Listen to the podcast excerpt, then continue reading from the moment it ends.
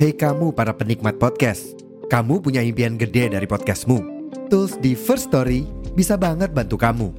Mulai dari F-Link, Dynamic Audio Insertion, sampai statistik yang komprehensif, semua ada di First Story.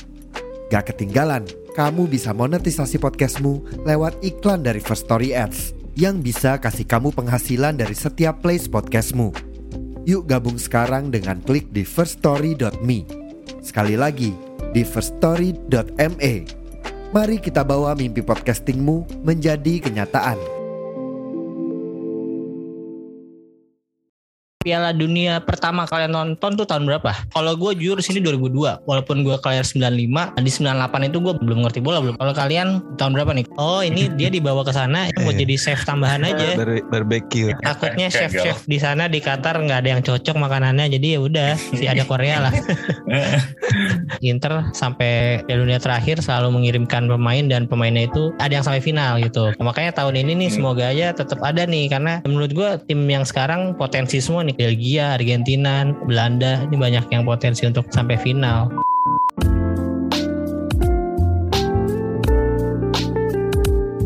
Selamat pagi, siang, sore, dan malam. Kembali lagi di Interisme Podcast, podcast yang bahas berita-berita seputar Inter yang dikutip dari sosial media dan portal-portal berita olahraga.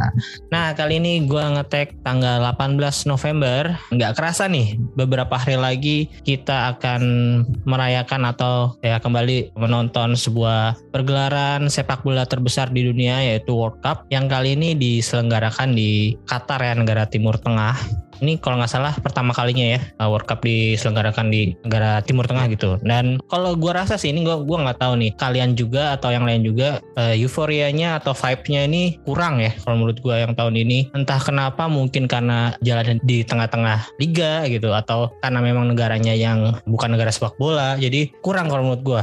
Nah, karena itu gue mau coba tanya-tanya temen yang lain juga nih. Kebetulan kali ini gue udah mengundang. Uh, Sebenarnya teman-teman ini udah pernah hadir di podcast gue uh, tepatnya di season yang lalu dan kita membahas tentang rapor pemain-pemain Inter dan uh, Internya secara keseluruhan. Dan untuk pendengarnya cukup banyak nih. Uh, gue kemarin sempat ngepost episode dengan mereka ini masuk ke top 5 episode yang paling banyak didengerin nih. Jadi gue sangat berterima kasih mereka uh, bisa mendatangkan masa juga aduh, aduh, aduh, aduh, aduh. Ya udah nih, nggak usah lama-lama lagi, langsung aja gue present podcast mampir ke Miaza. Di sana ada Mas Ardi, halo Mas Ardi. Halo, halo.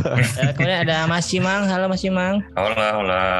Dan yang terakhir ada Mas Endo, halo Mas Endo. Halo, halo.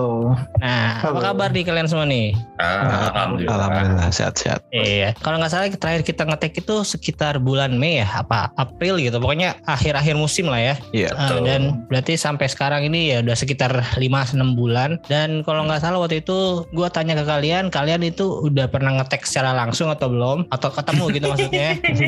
Waktu itu jawabnya jawabannya belum. Nah coba kalau gue tanya sekarang apakah udah nih selama enam bulan ini Belum. Masih, masih sama. masih belum juga ya Masih belum. akan-akan. ya mungkin di momen apa besok kan Piala Dunia kalian bisa nobar-nobar bareng terus ketemu bareng ngetek podcast langsung ya kan siapa tahu bisa tuh nah Mm-mm. Kalau kita bahas ke Piala Dunia nih, gue pengen tanya eh, masing-masing dulu dari kalian. Piala Dunia pertama paling pertama kalian nonton tuh tahun berapa? Kalau gue jujur sini 2002, walaupun gue kalian 95, eh, di 98 itu gue belum belum ngerti bola, belum belum tiga tahun gitu baru ya belum ngerti apa-apa. Kalau kalian tahun berapa nih kalau Mas Ardi? nah iya makanya ketahuan dah. Ya kalau gue 98 pasti. 98 ya. Ya itu sebenarnya masih kecil juga. Cuman ya udah udah mulai ngerti, paham dan ya sedikit-sedikit ngikutin bola lah. Kalau Mas Cimang? Kalau saya ingatan pertama sih itu tahun 98, tapi seingatku yang aku nonton itu 2002. Kalau 98 itu kayaknya cuma ngikutin dari berita sama nonton final lah, yang finalnya yang Brazil Prancis itu Oke. yang aku ingat. Tapi kalau nonton yang aku ingat itu yang ngikutin secara banyak itu ya yang tahun 2002-nya. Mhm. Terakhir Mas Endo, kalau Mas Endo tahun berapa Mas? 98 Bulan 98 4 ya. match pertama 94. 94 yang juara siapa ya? Brazil ya? Brazil. Brazil. Nah, jadi ya secara umur berarti kita ketahuan nih, berarti gue paling paling junior nih di antara kalian nih. eh, baru ngerti bola 2002 ke atas lah. nah, kalau menurut kalian Piala Dunia yang terbaik maksudnya yang, yang selama kalian tonton ya, yang emang euforianya oke, terus secara pertandingan juga oke. Nah itu kapan? Kalau menurut gue sendiri eh, yang paling memorable tuh 2010. Selain soundtracknya juga oke, eh, negaranya juga kan di Afrika Selatan ya. Itu pertama kali juga atau enggak? Tapi ya mungkin di umur-umur segitu ya gue lagi seneng-senengnya banget sama bola. Jadi itu yang paling memorable bagi gue. Kalau kalian gimana? Terbaik ya. Kalau buat gue terbaik itu 2002. Oh, Karena 2002 ya. nontonnya nggak perlu malam-malam. Oh iya ya di Jepang ya soalnya Jepang Korea ya. Jepang Korea kan Oh, cuma iya. beda dua jam kan. Jadi Hmm. pulang haji bisa nonton bola. Gaji. Next ke Mas Cimang. Kalau yang yang lagunya Ricky Martin itu tuh tahun berapa ya? Apaan? Yang kapan? 98. I- Yang tahun 2002 itu lagu siapa ya? Anastasia. Oh, Anastasia Boom. Kalau dari hype sih kayaknya lebih nge-hype yang tahun 2010 ya emang ya. Cuma kalau menurutku ya tahun 2002 itu juga mungkin karena ada Ronaldo ya. Hmm. Dan, Iya. dan dia menang. Jadi menurutku ya 2002 juga yang paling berkesan sih. Tapi kalau dari secara hype itu yang tahun 2010 sih. Sampai saat ini kan lagunya Shakira itu kan masih belum bisa terkalahkan kan. Kayaknya lagu Piala Dunia paling awet lagu itu. Hmm, Oke, kalau Mas Endo, Nah, kalau hype ya, hype gue gak tahu ya, karena kita kan cuma nonton dari layar kaca gitu. Mhm. Hmm. Kalau gue pribadi, menurut gue paling the best ya 2002, karena jagoan gue menang. oh, Brazil ya. Brasil. Dan ngomong-ngomong Brazil, hari ini nih tepat di mana Ronaldo akhirnya pindah ke Real Madrid. Tadi gue sempat baca di, di Instagram Inter IDN kalau nggak salah. Jadi ya hari patah hati beberapa Interisti lah. Banget. Eh, banget. karena kan si Ronaldo itu lama banget di Inter tapi cedera mulu ya. Terus ah- Mhm. akhirnya di Mhm. Piala Dunia mereka bisa main jadi pemain terbaik juga. Tapi setelah itu karena ada cekcok juga sama Hector Cooper atau maksudnya ada perselisihan jadi makanya diputuskan untuk dijual oleh Morati. Nah, kalau tadi gue bilang di awal-awal kalau Piala Dunia ini yang tahun ini kayaknya kurang oke nih vibe-nya nggak kerasa. Nah, kalau menurut kalian sendiri itu sama nggak sih sama yang gue ucapin tadi? Eh, kalau dari hype sih jelas sih karena biasanya kan kita melihat Piala Dunia itu kan setelah musim berakhir kan jadi konsentrasi kita itu sudah sudah selesai tuh kita udah selesai dengan kompetisi liga Ah, mungkin salah satu faktor utamanya karena di tengah-tengah liga ya, di itu yang sangat tidak normal gitu untuk menggelar suatu pagelaran besar level internasional di timnas ya di tengah-tengah musim tuh kayak kayak sebuah anomali gitu. Jadi kayak orang-orang tuh lagi asik-asik liga terus dipotong sama Piala Dunia. Jadi belum sempat perhatian itu, maksudnya eh, perhatian itu masih di liga, tahu-tahu langsung dalam waktu seminggu pindah ke pagelaran Piala Dunia gitu loh. Terus sama kalau menurut gue satu lagi sih karena ya memang banyak kontroversi ya Piala Dunia kali ini. Hmm. Jadi kayaknya ya memang sangat kurang sangat kurang kita rasakan sih gempitanya Piala Dunia itu di tahun ini. Oke. Kalau menurut Endo apa yang nih yang yang bikin kurang? Ada yang mau ditambahin nggak? Ya kurang lebih sama kayak Sardi sih ya tadi karena emang ada selain kalau gue nggak salah ini karena pertimbangan cuaca di sana juga ya. Hmm. Katakan di sana kalau pagi atau sore itu panas dan kalau malam itu ekstrim dingin gitu kan. Terus ya ada pandemi juga kan. Jadi sempat kompetisi untuk kualifikasinya kan molor juga. Ya terus ya mungkin tadi juga Mas Aldi tadi bilang ya kalau emang tuan rumahnya pun istilahnya belum mempunyai basis fans yang besar gitu. Jadi ya Mm. mungkin kurang ya kalau buat secara marketing orang non sepak bola gitu. Dan kabarnya juga ini gue gak tahu benar apa salah banyak buzzer-buzzer di sana yang ditugasin untuk apa ya kayak ya memeriahkan acara ini gitu. Jadi perlu perlu buzzer mereka untuk narik-narik masa gitu. Bahkan kemarin ada berita itu ya yang apa orang bayaran buat pawai ya. Iya, baju Brazil, dibayar untuk Argen, nonton iya. juga mau. Eh berapa gitu pokoknya dari Iya. luar negeri. nah, sebenarnya kalau jadwal ini kan November ya. November yang pertama tuh tanggal 20 November Qatar lawan Ekuador jam 11 malam kalau waktu WIB-nya. Nah, ini tuh sebenarnya jadwal yang emang dari awal ditunjuk Qatar itu jadwalnya emang bulan ini November atau mundur karena Covid dan segala macam ya? Ada yang tahu nggak? Kalau masalah di November kan memang tadi yang di Endo bilang kan setahu gue faktor cuaca aja kan. Jadi Hmm. kalau misalnya di tengah tahun di bulan Juni itu kan uh, musim panas ya di timur tengah sana. Jadi cuaca panasnya itu mungkin sangat menyiksa fisik pemain-pemain makanya diundur sampai ke mendekati musim dingin sehingga suhu juga udah lebih lebih turun gitu. Makanya di ya Jadi mungkin dari pihak Qatarnya juga melobi FIFA untuk FIFA. bisa diizinkan di tengah musim begini gitu. Kalau Iya, masalah iya. pandemi kan kayaknya kalau pandemi mungkin bukan bulan ya, bisa jadi kayak Euro kemarin gitu. Oh diundur setahun ya. Terus tahun gitu. Tapi Iya, iya. tetap di bulan Juni semestinya kalau memang tadi kita ngikut ke jadwal normalnya pagelaran timnas ya. Mhm. Jadi mungkin ya memang karena kondisi negaranya Qatar itu kalau di bulan Juni nggak Nggak kondusif. lah. memungkinkan lah ya, nggak kondusif untuk eh, negara-negara apalagi kalau negara Eropa gitu kan ya. Iya.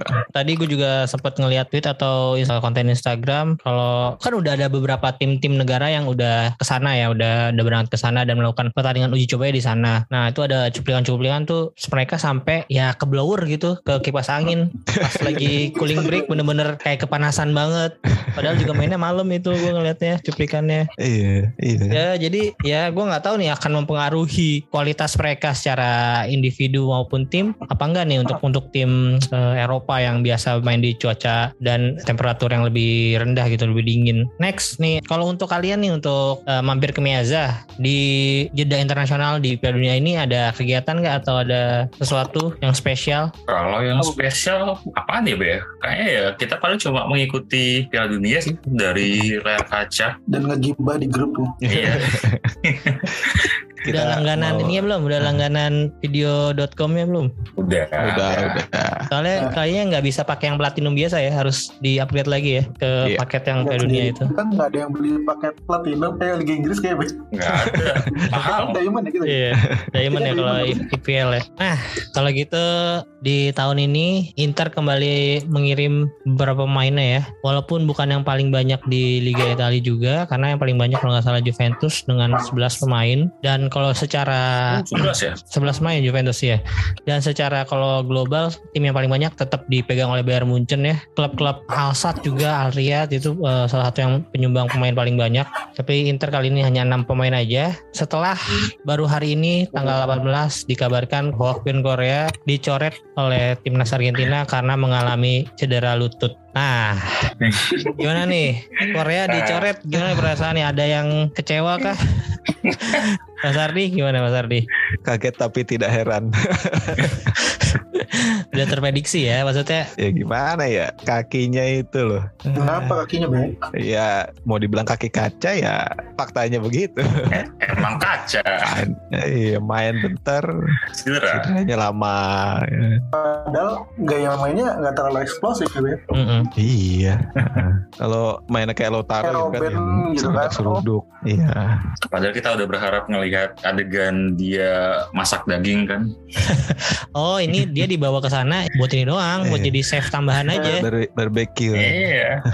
Ternyata takutnya chef-chef di sana di Qatar nggak ada yang cocok makanannya jadi ya udah si ada Korea lah sengaja dan selain Korea nih ada satu pemain Inter juga yang timnya lolos ke Piala Dunia tapi nggak dibawa yaitu Robin Gosens Robin Gosens kalau menurut gua ya kalau secara dari penampilan di Inter memang nggak memuaskan dan mungkin itu jadi salah satu pertimbangan uh, pelatih Jerman juga untuk nggak membawa dia tapi kalau dari permainan tim Jerman sendiri se- sebenarnya tuh Gosens tuh diperlukan nggak ya gimana kalau menurut Mas Hendro? Gue jarang nonton Jerman sih, tapi kalau yang terakhir gue nonton emang kayaknya udah jarang kepake ya. Karena kemarin dia juga lumayan cedera panjang juga kan waktu di Atalanta kan. Mhm. Dan sekarang siapa ya back kirinya? Back Nah, kiri coba kita udah lihat. Jerman squadnya ya. Kalau untuk defendernya mereka ada Thilo Kehrer, Niklas Sule, Lukas Klosterman, Christian Ganter, Armel Bela Koshap, David Raum, Kayaknya ganter kali ya.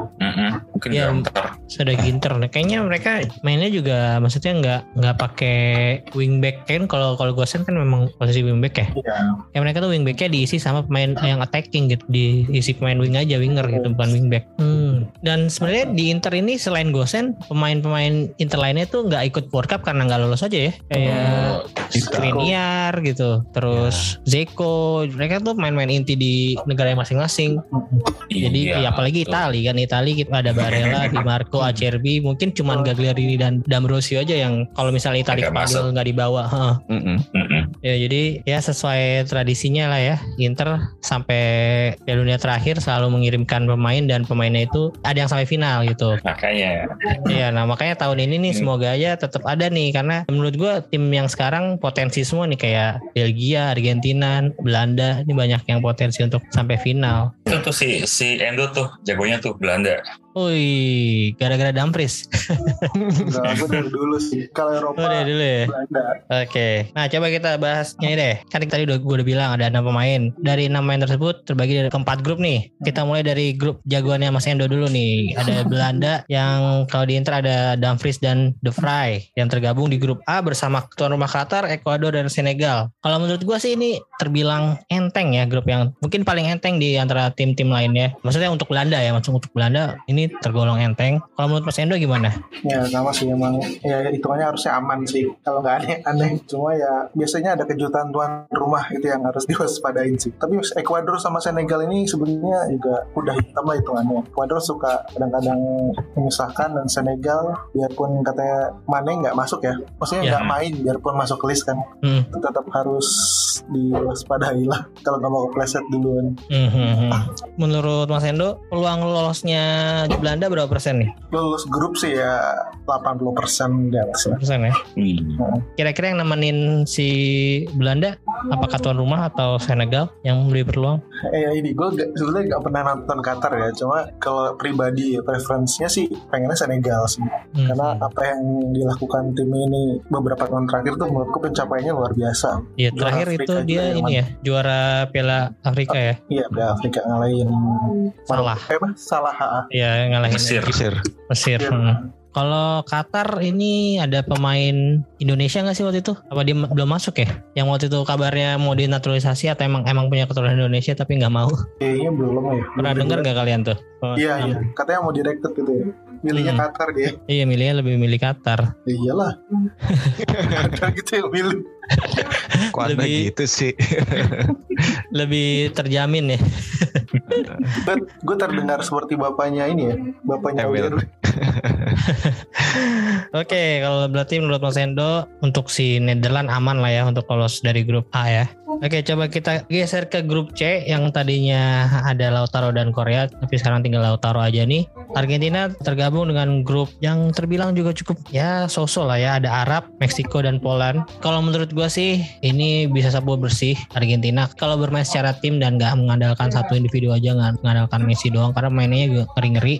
Ini si Hokin Korea diga- diganti aja yang masuk si Angel Koreanya nih yang dari. Atletico Madrid kan. Atletico ya. Terus satu lagi si Nico Gonzalez juga yang dari Fiorentina kan. Kalau nggak salah dia mainnya Hmm. di sayap kanan atau kiri gitu. Yang ganti Thiago Almada itu main muda juga dan ya kalau di FM atau di FIFA cukup potensial sih Untuk main itu. ah.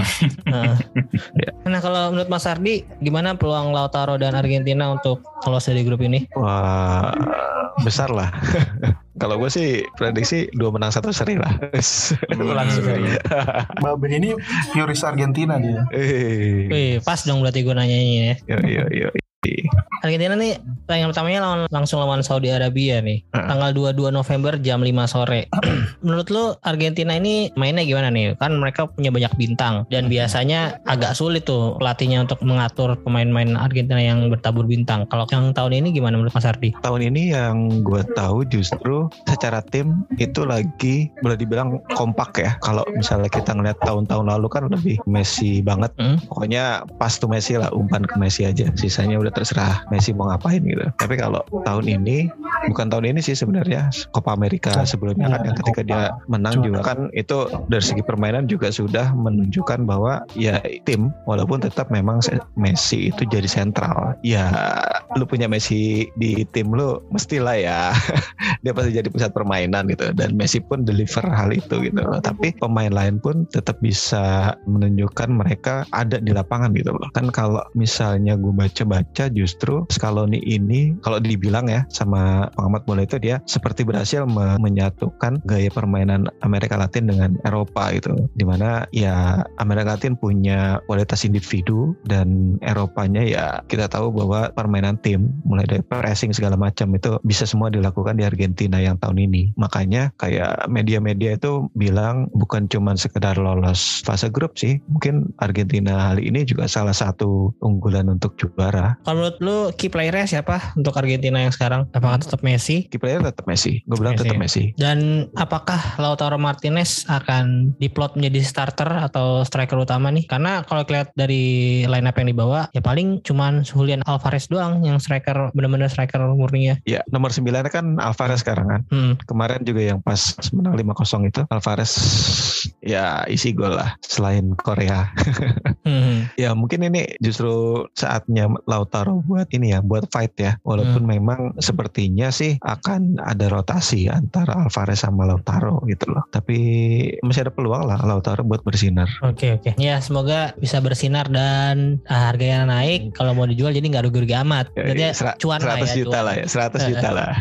iya benar juta. Oke next kita geser ke grup F nih grup yang cukup seru karena di sini ada Brozovic bersama Kroasia dan Lukaku bersama Belgiumnya yang akan bereuni dengan Maroko di mana di situ ada Ashraf Hakimi terus ada Kanada juga satu lagi. Nah kalau untuk grup F ini nih gimana nih peluang Brozovic dan Lukaku untuk bisa lolos? Gimana kalau gue tanya ke Mas Cimeng? Kalau grup F ini harusnya sih dua tim Kroasia sama Belgia sih masih bisa lolos dengan cukup mudah lah ya. Soalnya kan lawannya masih sekelas Maroko sama Kanada. Kroasia dan Belgia kan juga tampil cukup bagus kan kayaknya di Nation League dengan di di Eropa. PR-nya mungkin ya kita akan melihat apakah Perisic sama Lukaku bisa tampil baik. Kalau Lukakunya apakah Lukaku bisa tampil Hmm. Ingat dia yang masih yang masih masih cedera tapi tetap dibawa. Ini jadi bingung juga aku nih. Iya Kok tadi bisa terakhir gitu ya? terakhir eh, di ada akun ngepost gitu Lukaku landing apa Hmm. lagi habis latihan gitu terlihat sehat lah senyum-senyum melambai-lambai Oke. nggak tahu bisa main atau enggak besok tapi karena dia masih main tanggal 24 berarti minggu depan ya Hmm. Di Iya. depan ya siapa tahu seminggu ini bisa bisa membuat dia lebih siap kan ya. Tapi Iya. kan Belgia juga kita harus sadari dia punya pemain-pemain yang bagus ya. Ada De Bruyne, De Bruyne, terus ada ada yang itu yang dari Milan, CDK. oh ya CDK tapi dia juga ah, Celara. belum belum Ah. belum pulih-pulih amat katanya juga si CDK ini. Oh, terus ada yang dari Leicester City, ada si Yuri Telemans, itu juga lebih bagus. Ya, squad Belgia ini sih masih bisa lah untuk sekedar lolos fase grup dengan relatif mudah. Terus ya rivalnya yang Kroasia juga squadnya kan juga bagus-bagus ya. Ada Modric, Perisic, Brozo. Squad Kroasia kan merupakan pemain-pemain yang main di tim-tim besar lah ya. Jadi masih bisa lah mereka untuk lolos dan melihat Luka Modric yang masih masih bagus bakal menarik sih ini. Apakah dengan Modric Brozovic ini nanti bisa membawa Kroasia ke fase fase fase pilihan dengan lebih jauh. gitu. Oke, kalau untuk Lukaku sendiri, kalau misalnya belum bisa main, kayaknya striker yang akan menggantikan si Batshuayi atau si ini Origi Origi nggak dibawa ya Origi? Origi kalau Kayaknya sih nggak dibawa deh. tadi sih nggak ada si Origi tadi. Michi. Heeh. Michi Batshuayi. Iya berarti Batshuayi paling ya yang Heeh. jadi striker tunggal di depan. Kalau ke Kroasia, apakah Brozovic ini akan tetap menjadi tumpuan lini tengah bersama Modric dan Kovacic secara reguler gitu atau dia hanya pelapis saja nih? Mungkin ini agak tricky sih, soalnya kan biasanya kan Piala Dunia itu kan dilakukan setelah musim baru kan, jadi Hmm. ada fase satu bulan untuk mempersiapkan tim biar biar disiapkan. Nah kalau sekarang kan cuma satu minggu nih, dan Brozovic Hmm. juga di Inter baru dapat jatah bermain pa- paling nggak sampai satu jam kan dia kan Ya. setelah Hmm. setelah dia cedera. Jadi Hmm. mungkin ya aku nggak tahu sih seberapa intens, seberapa siap dia nanti di fase grup. Mereka mulai main kapan ya? Kroasia Kalau itu Kroasia akan menghadapi Maroko langsung di tanggal 23 November jam 5 sore hari Rabu November ya, berarti ya. hari Rabu ya. Kalau memang siapa mereka bisa dilakukan dengan lebih matang sih harusnya Brozovic bisa tetap menjadi tumpuan sih. Hmm. Dia yang di holdingnya, Kovacic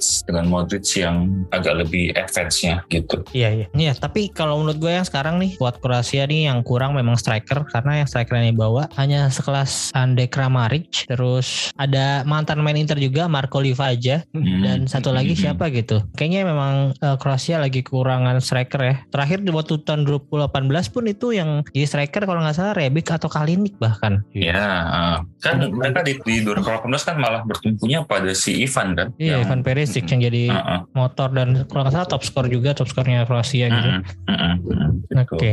Tapi untuk kedua tim ini, maksudnya kedua pemain Inter, Brozovic dan Lukaku, peluang lolosnya berapa menurut Mas Cimeng masing-masing? Kalau masing-masing sih harusnya ya 80% masing-masing lolos sih. Oke, berarti sejauh ini tiga tim yang diisi oleh tadi ada Dumfries dan De Vrij, kemudian ada Lautaro Martinez, eh, empat tim sorry berarti sama Brozovic dan Lukaku kemungkinan lolos ya dari grup ya. Nah terakhir nih ada Andre Onana bersama Kamerun yang tergabung dalam grup. Menurut sih cukup sulit karena ada Brazil dan Serbia yang lagi bagus-bagusnya, pemainnya bagus dan secara di qualifier juga bagus. Mereka jadi pemuncak klasemen di atas Portugal saat itu. Dan satu tim lagi yaitu Swiss yang di sana juga ada Seren Sakiri terus Granit Xhaka. Strikernya siapa ya? Gue lupa tuh dan ya menurut gue agak sulit untuk melihat Kamerun bisa lolos dari grup ini kalau menurut Mas Endo gimana? Ya ini kan kemarin kita bahas ya, ramalannya FAO ya.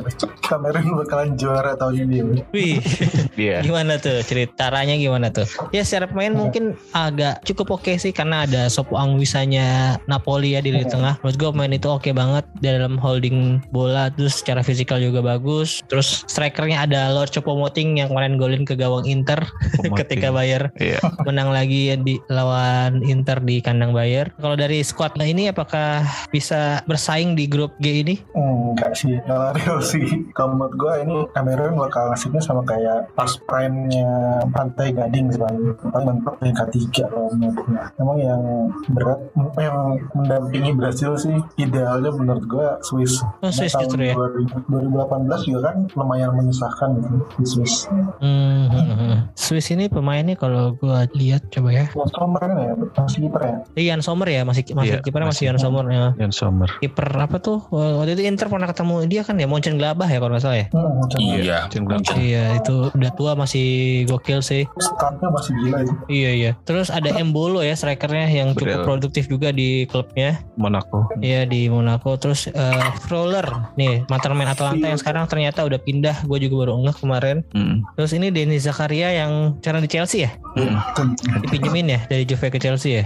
Oh iya backnya juga oke. Ada Akanji. Terus ya depannya ada Sakiri juga. Sedan Sakiri yang masih oke sih. Sama strikernya Haris Seferovic yang masih main di Premier League juga kan ya kalau nggak salah. Mm. Dan ini pemain muda potensial juga ada Noah Okafor yang kemarin hampir juga lolos. Dia di Leipzig apa di Salzburg Pak? Masih ada Lord Ricardo Rodriguez ya. Oh iya, mantan pemain Milan yang sekarang ke Torino ya? Eh masih nggak sih di Torino dia? Masih masih. Kayaknya masih. Masih iya iya.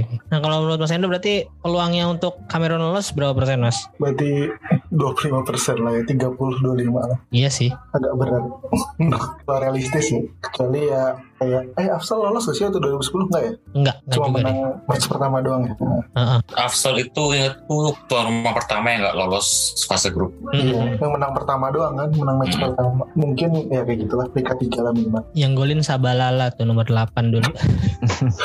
nah, berarti kalau kita simpulin dari yang tadi hanya Cameroon nih menurut- kalau menurut kita yang agak sulit untuk lolos dari World Cup group stage ya yang tahun ini. Dan tapi kalau menurut kalian dari tim yang ada pemain internya siapa yang bisa melaju paling jauh nih? Apakah Argentina atau Belanda? Kalau menurut Mas Ardi siapa? Argentina. Argentina lah dia jawabnya. Gue juga sih, gue juga menjagokan Argentina di periode kali ini. Kalau menurut Mas Cimang siapa? Aku sih kalau dari sisi romantisme itu sih aku ingin Argentina menang sih biar Lautaro dapat trofi lagi.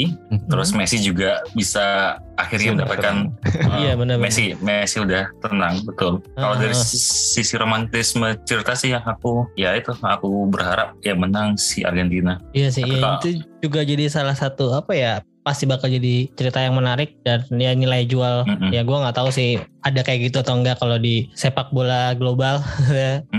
Nah ya Messi bisa jadi juara untuk pertama kalinya ya biar dia nggak dalam bayang-bayangnya Maradona lagi ya karena Maradona betul betul. juga udah bisa berhasil membawa Argentina juara. Terus secara apa ya secara tingkat dia lebih satu tingkat di atas Ronaldo. Yoi. yang sebenarnya sekali ini udah udah seimbang kan. Kemarin Ronaldo juara Euro yang dia cederain terus yang golin Eder. Terus. Messi juga juara Copa America. Berarti mereka udah udah sudah selevel nah kalau misalnya Messi bisa juara Piala Dunia nih Messi udah satu tingkat di atas Ronaldo nih yang sekarang juga lagi nggak baik-baik saja Ronaldo ya lagi banyak kontroversi segala macem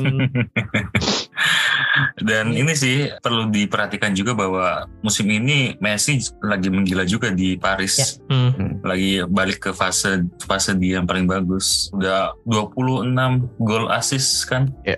heeh. Jadi harusnya sih kalau berkaca dari penampilan dia di klub sih harusnya dia bisa konsisten sih di, di timnas. Dan juga kan kayak yang tadi si Sardi bilang timnas yang sekarang kan kayaknya lebih solid ya. Hmm. lebih apa namanya lebih merata lah lebih dapat membantu Messi. Ya selain pengen lihat Messi bisa juara dunia juga seenggaknya bucket listnya Messi bisa berkurang satu ya.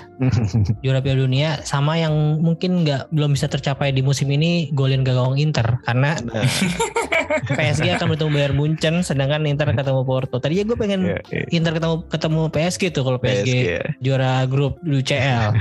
Biar seenggaknya Messi tenang lah. Kalau pensiun udah tenang bisa golin gawang Iya, Inter gitu. iya. Oke, kalau buat Mas Endo, kira-kira siapa nih yang bisa melaju paling jauh? Apakah Belanda yang merupakan jagoan Mas Endo? Ya, ini susah nih. Kalau kemarin gue dapet bracketnya ya. Hmm? Itu bracket kiri itu grup A, C, E, G. Grup A ada Oh. Belanda, grup Hmm. C Argentina tuh. Hmm. Grup E ada Spanyol, ada Jerman, ada terus grup G gitu, Brazil gitu. Jadi sebenarnya berat banget ini jagoan gue di bracket kiri semua. Hmm. Kayak misalnya antara ini kayak misalnya misalnya Brazil lolos lah ya juara grup. Hmm. Itu ketemunya normalnya antara Spanyol sama Jerman siapa yang runner up gitu. iya iya. berat berat Terus kalau misalnya Brazil lolos lagi, ntar ketemunya antara Argentina atau Belanda itu. Iya. berat kali ya itu Brasil sangat gak enak banget soalnya. Hmm. Ya tadi gue bilang karena gue senang Inter, gue senang bola, kayaknya gara-gara Ronaldo gitu. Jadi ya ke sini sininya ke bawah Brazil. Dan gue sedih sebenarnya sama Neymar lah menurut gue. Dia waktu 2014 itu masih Neymar lah, masih pemain bola gitu sebelum Hmm. jadi artis. Gitu. Oh. Dan udah ini menurut gue last dance-nya dia lah terakhirnya. Mudah-mudahan sih bisa juara biarpun berat gitu kan karena ya kalau teman-teman juga kayaknya udah pada tahu ya backnya agak serem lah tahun ini apalagi full backnya gitu dua rival ya kanan kiri Danilo sama siapa Alexandro gitu. Alexandro. Oh. Nah berarti berarti lu eh, Mas Endo ngeju- eh, ngejagoin ini nih Brazil di tahun ini sebenarnya ya. Walaupun nggak ada pemain internya berarti lu jagoin Brazil ya. Betul. Oh, kalau Mas Ardi kan jelas nih, walau ada nggak atau nggak ada main Inter tetap Argentina tadi. Kalau Mas Cimang, tim mana Mas yang dijagoin sebenarnya Mas? Di luar kalau nggak ada pemain Internya lah, bebas milih siapa. aku sih kalau terkait Piala Dunia sih nggak gitu ada jagoan sih soalnya kan kalau negara aku nggak bisa menjagoin negara apa pun Hmm. selain selain selain negara kita apa ya Nasionalis sekali Anda. gimana ya rasa keterikatannya itu nggak ada gitu loh kayak Oke. yang ngapain nonton negara lain gitu loh paling ya aku mendukung negara yang ada yang ada pemain pemain dukung klub internya lain kenapa emang lu ngapain dukung klub lain nah itu nggak tahu nih kalau setahun ini sih ya kayak aku bilang tadi aku berharap yang menang Argentina Argentina ya. Hmm. Oke. Sama sih kalau menurut gue pribadi juga tadi udah bilang Argentina juga selain ada Lautaro, ada Messi dan memang dari dulu selain Itali ya Argentina yang gue jagoin di Piala Dunia ya karena Italinya juga sekarang nggak lolos ya hanya kita bisa bertumbuh ke Argentina bisa menyumbangkan satu nama yaitu Lautaro untuk jadi uh, finalis Piala Dunia lagi untuk me- Apa ya? Balikan tradisi. ya meneruskan tradisi pemain Inter yang lolos ke Piala Dunia. Selain selain ada Bayern Munchen juga ya yang Iya, sampai saat ini betul. juga bersama Inter menyumbangkan pemain-mainnya di laga final. Nah, untuk Piala Dunia tahun 2022 kali ini kabarnya menjadi Piala Dunia terakhir dengan konsep atau dengan format 32 tim. Untuk di 2026 itu kabarnya nanti yang lolos ke fase grup ada 48 tim nih. Mereka terbagi menjadi 16 grup, terus masing-masing grup lolos dua tim. Nah, dua tim itu berarti jadi ke 32 besar. Nah, kalau menurut kalian apakah dengan format yang baru nantinya akan lebih seru atau gimana? ya menurut gue itu sih lebih ke pertimbangan cuan aja sih ya duit bos Iya. Iya, gue tidak melihat suatu. Nah, menurut gue ya memang kuota masing-masing benua ini sebetulnya masih berat sebelah ya, tapi ya kan ada tren prestasinya gitu. Tapi kalau menurut gue tadi dari mana 48 terus jadi los 32 tuh kayaknya terlalu panjang gitu. Dan mudah-mudahan juga sih ya nggak membuat pemain capean ya nanti kan itu lumayan gue bilang bisa dua bulan mungkin bisa dua Iya. bulanan gitu ya biarpun empat tahun sekali sih gue sih menurut gue cuma pertimbangannya cuan aja nggak ada yang lain Iya iya karena hostnya hostnya itu ya negara adidaya hostnya itu United States, Kanada dan Meksiko tiga negara nih. Kalau untuk Mas Ardi gimana? Apakah dengan konsep yang baru bisa lebih seru atau kan berarti satu tim kemungkinan paling sedikit main cuma dua kali nih. Berarti udah latihan capek-capek terus mungkin tim-tim yang dari Afrika jauh-jauh ke Amerika. Apakah gimana ya akan lebih kompetitif atau malah lebih nggak merata gitu? eh dengan sedikitnya suatu tim bertanding bisa jadi mereka bakal lebih fight ya mungkin Hmm. karena ya kesempatan mereka untuk meraih poin atau lolos itu kan menjadi lebih sedikit kesempatan chance-nya gitu bisa jadi mungkin akan ada makin banyak pertandingan makin banyak kejutan lah mungkin tapi ya balik lagi kembali nanti ke kondisi timnya seperti apa kalau misalnya tim-tim yang berlaga di Eropa dengan jadwal yang begitu ketat bisa jadi justru malah berdampak kepada fisiknya mereka sehingga nggak maksimal mereka ketika berada di turnamen. Itu itu juga kan satu hal yang bakal bikin turnamen itu menjadi tidak menarik gitu. Ketika pemain-pemain terbaiknya justru malah tidak perform atau bahkan cedera duluan pulang duluan gitu kan. Ya banyak plus minus lah. Tapi kalau gue sendiri sih kayaknya nggak terlalu sepakat untuk terlalu banyak tim ya hanya sekedar untuk mengakomodir gitu karena ya kalau misalnya lu masuk ke Piala Dunia berarti ya udah yang tersaring terbaik gitu loh jadi ya nggak perlu lagi lah ditambahin kuota-kuota untuk sekedar mengakomodir Oke, nah terakhir kalau Mas Cimang nih sebagai orang yang nasionalis kan dengan 48 tim ini akan membuka peluang negara-negara Asia lainnya atau negara Oceania ya, yang kuotanya lebih dikit akan nambah nih dan Hmm. kemungkinan juga kan berarti peluang Indonesia akan lebih besar. Nah, lu dengan Hmm. format yang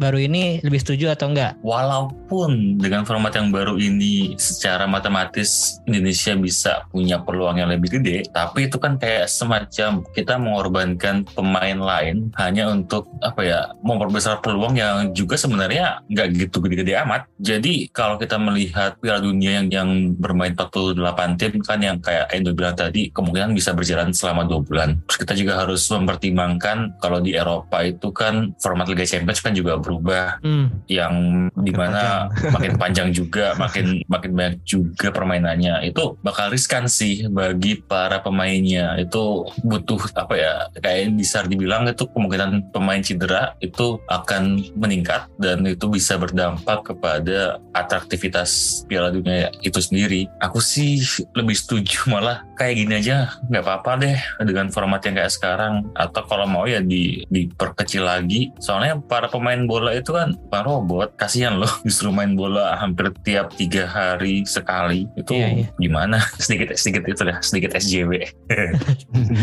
Iya ya sih. Ya menurut gue juga format yang sekarang udah merupakan yang terbaik ya. Karena satu grup empat tim itu ya idealnya emang seperti itu ya di mana-mana betul ya. betul Liga Champion di Piala Dunia kan kalau di Euro di Euro kan dia cuman grupnya cuman 6 gitu kalau nggak salah. 24 tim kalau nggak salah ya. 24 tim terus Hmm. grupnya 6 tapi tetap 4 tim gitu.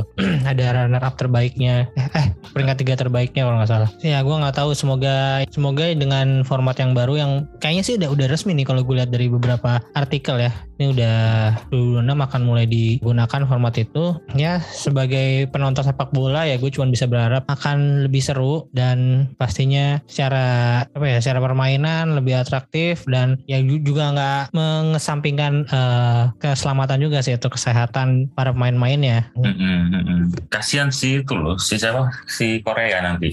Iya. Cedera terus dia. Masih main nggak tuh dulu? Sanchez apalagi Sanchez. Nah kalian main ini nggak? FIFA Fantasy World Cup. Ada yang main nggak. Gue enggak. sama sekali nih nggak ada. Biasanya Cimeng Endo tuh fantasy football main. iya sih kayaknya gue main nanti deh. Besok paling stand up. Belum ada yang buat squadnya nih? Belum belum. Nih gue mau nge-share sedikit squad gue nih. Gue mau meminta saran dan komentar dari kalian bertiga nih. Kalau squad gue ini untuk kiper gue memasukkan kipernya Belanda yaitu Pasver. Gue nggak tahu dia sejago apa, cuman gue yakin Belanda dengan grup yang cukup enteng, mereka bisa lah clean sheet minimal dua kali kayaknya. Untuk back gue ada Dumfries, Tagliafico, sama Alexander Arnold. Untuk tengahnya gue ada Leroy Sané, Marcelo Brozovic, Kevin De Bruyne, Kopp Mainers, sama Perisic. Depannya ada Messi sama Lautaro Martinez. Terus cadangan gue masukin Onana, Alex Teles, Marquinhos, sama ini pemain pemain Denmark yang main di Atlanta yaitu Ras, Rasmus Højlund. Coba dari pemain-pemain yang tadi, pemain mana yang harus gua ganti dan siapa yang kira-kira harus gue masukkan nih? Coba Mas Endo yang biasa main fantasi football, Apa ini gue juga peringkat bawah biasanya kalau main gini-ginian. coba gue minta sarannya Mas, siapa kira-kira yang bakal mendulang poin nih di Tadi kayaknya gue gak dengar Portugal ya kayaknya. Iya nggak dengar Portugal, eh nggak gua masukin. Nah, ya menurut gue kalau buat grup Portugal masih oke sih. Portugal, Portugal, ya? banyakin di Inggris. Nah, Portugal banyakin di Inggris juga. Sama Prancis hitungannya aman sih. Oh Portugal, Joao Mario kayaknya harga dulu. main gak ya Joao Mario? Karena harganya cukup regular murah nih Joao kayaknya. Mario. Tapi, kayaknya regular deh dia. Oh, Iya, soalnya lagi oke kan punya- penampilan dia di ya? Benfica juga oke ya. Enggak ya? ada Bruno kan? Tapi ada. Ya paling Bruno sama, sama Bernardo Silva, Leonardo. iya sama Vitinha ya, Vitinha yang main. Iya, gue cari-cari yang regular main aja yang sering golin di situ. Portugal, Inggris lah. Hmm. Kan Inisian masih aman. Argentina juga. Kalau Mas Cimang gimana Mas Cimang? Sarannya apa nih Hmm. untuk squad gua? Aku sih kalau saran mungkin dari kiper kan kayaknya nggak- kamu milih kipernya kan yang berdasarkan yang bisa clean sheet ya. Eh, Aku malah nyari kiper tuh yang bisa save banyak. Oh. Jadi yang yang jangan nyari dari kiper tim bagus malah Oke. nyarinya dari kiper tim-tim lemah biar biar biar saves sih. hmm, nah itu makanya tadi gue masukinnya satu itu si Pasver yang dari Belanda, Hmm. satu lagi Onana yang kemungkinan akan diserang terus. Nah itu juga bisa tuh. Dulu. Iya iya oke kalau gitu terima kasih untuk sarannya Mas Hmm. Endo dan Mas Cimang. Terakhir nih kalau untuk uh, World Cup yang sekarang pertandingan yang paling apa ya paling pengen kalian tonton nih tim mana sama tim mana nih sebenarnya nih di tahun ini di grup ya di grup dulu. Kalau dari Mas Mas Ardi dulu deh. Grup ya. Eh, Apakah Amerika lawan Iran? Waduh. itu Atau bisa apa nih? politik itu. Eh, Iran bakal main nggak? Kenapa? Iran bakal main nggak? Oh, iya. Bakal boleh main nggak mereka? Mau diganti Ukraina. Tapi gue pengen ngeliat justru Prancis dan Max sih. Kok sama? Ser? Ya? Oh Kok sama. sama? Oh Kenapa tuh? Kenapa alasannya Prancis Denmark? Prancis gue mau lihat ya tau lah ya dengan sekuat yang sekaya itu gitu loh melawan Denmark yang boleh dibilang di Euro kemarin tuh tim yang solid Hmm. sampai ketika kejadian kejadiannya Erikson Erikson. Nah, itu tim yang solid gue lihat walaupun setelah itu ya mungkin masih shock entah masih apa ya jadi agak agak limbung sedikit nah ini gue pengen lihat ketika Prancis nih ketemu lawan yang memang solid plus Denmark ketika bertemu memang uh, lawan yang sangat berkualitas gitu loh bakal menarik sih kalau menurut gue Oke, kalau Mas Cimang sama juga nih. Sama Aja. sama. Aku juga ya? pengen melihat bagaimana. Aku sih masih masih sayang Erikson ya. Jadi pengen melihat Erikson tampil bagus. Aku juga pengen melihat Prancis bisa sejauh apa sih? Apakah apakah tutupan juara bertahan masih akan berlanjut atau enggak? Mhm. Ya, Prancis melawan uh, Denmark akan bertanding di minggu depan di Sabtu minggu depan ya, tanggal 26 jam 11 malam. Nih, jadi diingat-ingat aja nih tanggalnya nih. Mm-mm. Terus kalau untuk Mas Endo siapa ya Mas yang paling excited untuk ditonton nih? Tim mana? Jerman Spanyol kayaknya. Uh, Jerman Spanyol ya langsung. Itu mereka satu grup sama Jepang sama Costa Rica ya, kalau nggak salah. Hmm. Iya, Jerman Spanyol itu berarti tanggal uh tanggal 28, tanggal 28 Hmm. jam 2 pagi. Kenapa Mas Jerman Spanyol nih? Ya, kayaknya terakhir yang agak serius kompetisinya kan 2010 ya final ya. Heeh. Habis itu ya iya Nation League lah masih setengah-setengah lah. Gue penasaran aja. Dan istilahnya Spanyol juga biarpun ya timnya mahal, tapi kayaknya ini agak timpang lah beda sama feel pas Euro kemarin kalau menurut gue kalau yang Euro kemarin kan kayak agak santai gitu ya ya udahlah pilihan mainnya gitu kalau sekarang kan lumayan yang digadang-gadang bakalan wonderkid kan banyak Makanya pengen Yes. lihat kayak apa gitu. Terus ya, Jerman juga istilahnya dia tuh dalam ya 4-5 kali Piala Dunia terakhir selalu tim turnamen besar ya kecuali tahun kemarin gitu kan. Hmm. Ya pengen lihat misalnya comebacknya seperti apa tahun ini. Gitu. Oke, oke. Iya, nih si Spanyol banyak banget pemain yang digadang-gadang wonderkid ya. Iya. Pertandingan terakhir aja lawan Jordania yang golin wonderkid semua nih. Ada Ansu Fati, Gavi sama Nico William. Tiga-tiganya tuh main muda semua tuh. Oke, ini kalau ngomongin jadwal, kalian dulu ini gak sih nempelin poster di kamar kalian tuh dapat jadwalnya Piala Dunia. Biasanya kan dapat dari majalah atau beli gitu ya. Iya. Iya, beli tukang agar. iya iya. terus kita, eh, salah tim mana yang kita tulis sendiri lolos, terus kita bikin bracketnya sendiri kan. Hmm, Itu ya memori-memori Piala Dunia yang menyenangkan tuh dulu. iya. Dulu ya. Nah. Sekarang. Sekarang udah tinggal search apa lawan apa Iya. jadwalnya hari apa. Oke dan buat teman-teman juga yang mau lihat jadwal pemain-pemain Inter bertanding kemarin di sosial media di Instagram atau Twitter gue udah ngepost tuh jadi ada jadwalnya Argentina, Belanda, Belgium, Kroasia sama Kamerun. Kalau kalian nggak mau ribet nyari-nyari di Google, kalian buka sosmed aja terus di save atau di screenshot masukin ke galeri HP kalian biar ya nggak ketinggalan tiap ada pemain Inter yang main di Piala Dunia. Oke, mungkin untuk episode kali ini segitu aja pembahasan kita Mas. Makasih banyak untuk Mas Ardi, Mas Endo sama Mas Cimang yang udah menyempatkan untuk ngobrol bareng lagi nih. Sama-sama. Sama-sama. Juga udah diundang. Terima kasih banyak. Oke, siap. Untuk nextnya, gue juga sangat senang sekali kalau mampir ke Miaza mau mengundang gue lagi di podcast kalian. Kalau dari episode terakhir yang gue lihat 16 Oktober nih, udah lama banget nih. Sekarang udah sebulan lebih, belum update lagi. Iya, iya. Rencananya Kita mau usahakan. Kita ngetek usahakan. kapan lagi nih Mas? Sesempatnya kita semua. Ya. Iya dan semoga tuh wacana untuk kalian ngumpul bareng ngetek langsung bisa cepat terlaksana ya. Amin. Terakhir kalau untuk harapan gua di Piala Dunia atau gitu untuk Inter, yang pasti eh, semua pemain yang berangkat nggak ada yang cedera, nggak ada Amin. kejadian kayak Erikson lagi yang tiba-tiba bisa kolaps di Euro kemarin. Amin. Ya intinya semua pemain sehat dan secara mental, maksudnya gimana ya, berkembang dan membaik gitu kan mereka habis membela timnasnya masing-masing, eh, all out mati-matian. Terus eh, setelah pertandingan, gua nggak tahu ya, mungkin ada yang mikir eh, beberapa pemain pemain Inter terutama Lukaku yang kabarnya eh, ya kita hampir seujung dia pura-pura cedera lah ya.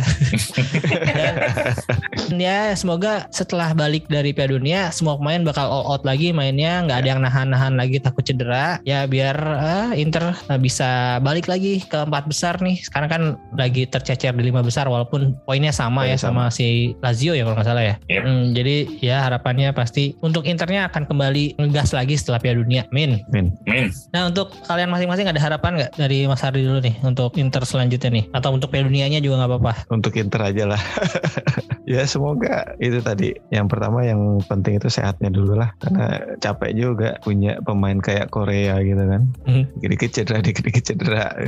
ya sehingga ketika semua pemain sehat ya bisa maksimal juga di lapangannya. Dengan maksimal di lapangan ya insya Allah posisi Inter juga kan bakal eh, terangkat lah. Amin, Walaupun amin. terangkatnya entah sampai empat besar aja atau mungkin bahkan sampai ke puncak kan walau alam gitu. Masih ngarep pada jauh banget sama Napoli. Iya tapi kan ini Piala Dunia ini bisa jadi satu faktor X yang bisa merubah Yap. segalanya ya Betul. entah itu membuat tim yang lagi di atas turun atau tim yang di bawah bakal naik gitu ya Betul. Oke untuk kan Mas Endo ada tambahan lagi Ya mungkin harapan gue adalah ada bintang baru yang naik di sini dan harganya murah gitu bisa dibeli Inter. Oh iya betul Dan juga pemain Inter bisa naik harganya dan bisa dijual lebih baik harganya. Jual 100 juta. Gitu iya, Dumfries 200 gitu kan. Ke Chelsea ya Chelsea kan lagi ngebet banget kabar itu. Oke terakhir Mas Cimang tambahannya apa Ah, nggak ada sih kalau aku udah udah tersampaikan semua. Semoga pemain Inter bisa tampil bagus dan kalau dijual juga harganya naik dan semoga ada pemain bintang yang masih bisa dibeli dengan harga murah. Amin amin amin. Oke, kalau begitu sekali lagi terima kasih untuk kalian podcast mampir ke Meaza. Jangan lupa didengerin di Spotify. Pokoknya cari aja mampir ke Meaza. Terus di sosial media juga sama ya, di Twitter sama di Instagram mampir ke Meaza. Untuk teman-teman juga yang belum follow sosial media gue, silahkan di follow. Kalau di Instagram ada Interisme Podcast, di Twitter ada Interisme Media. Terus kalian bisa dengerin podcast gue di Noise, subscribe dan nyalain loncengnya biar kalian dapat notifikasi tiap ada episode baru. Oke, sekali lagi terima kasih udah mendengarkan. Arif Fidersi, Forza Inter. Forza Inter.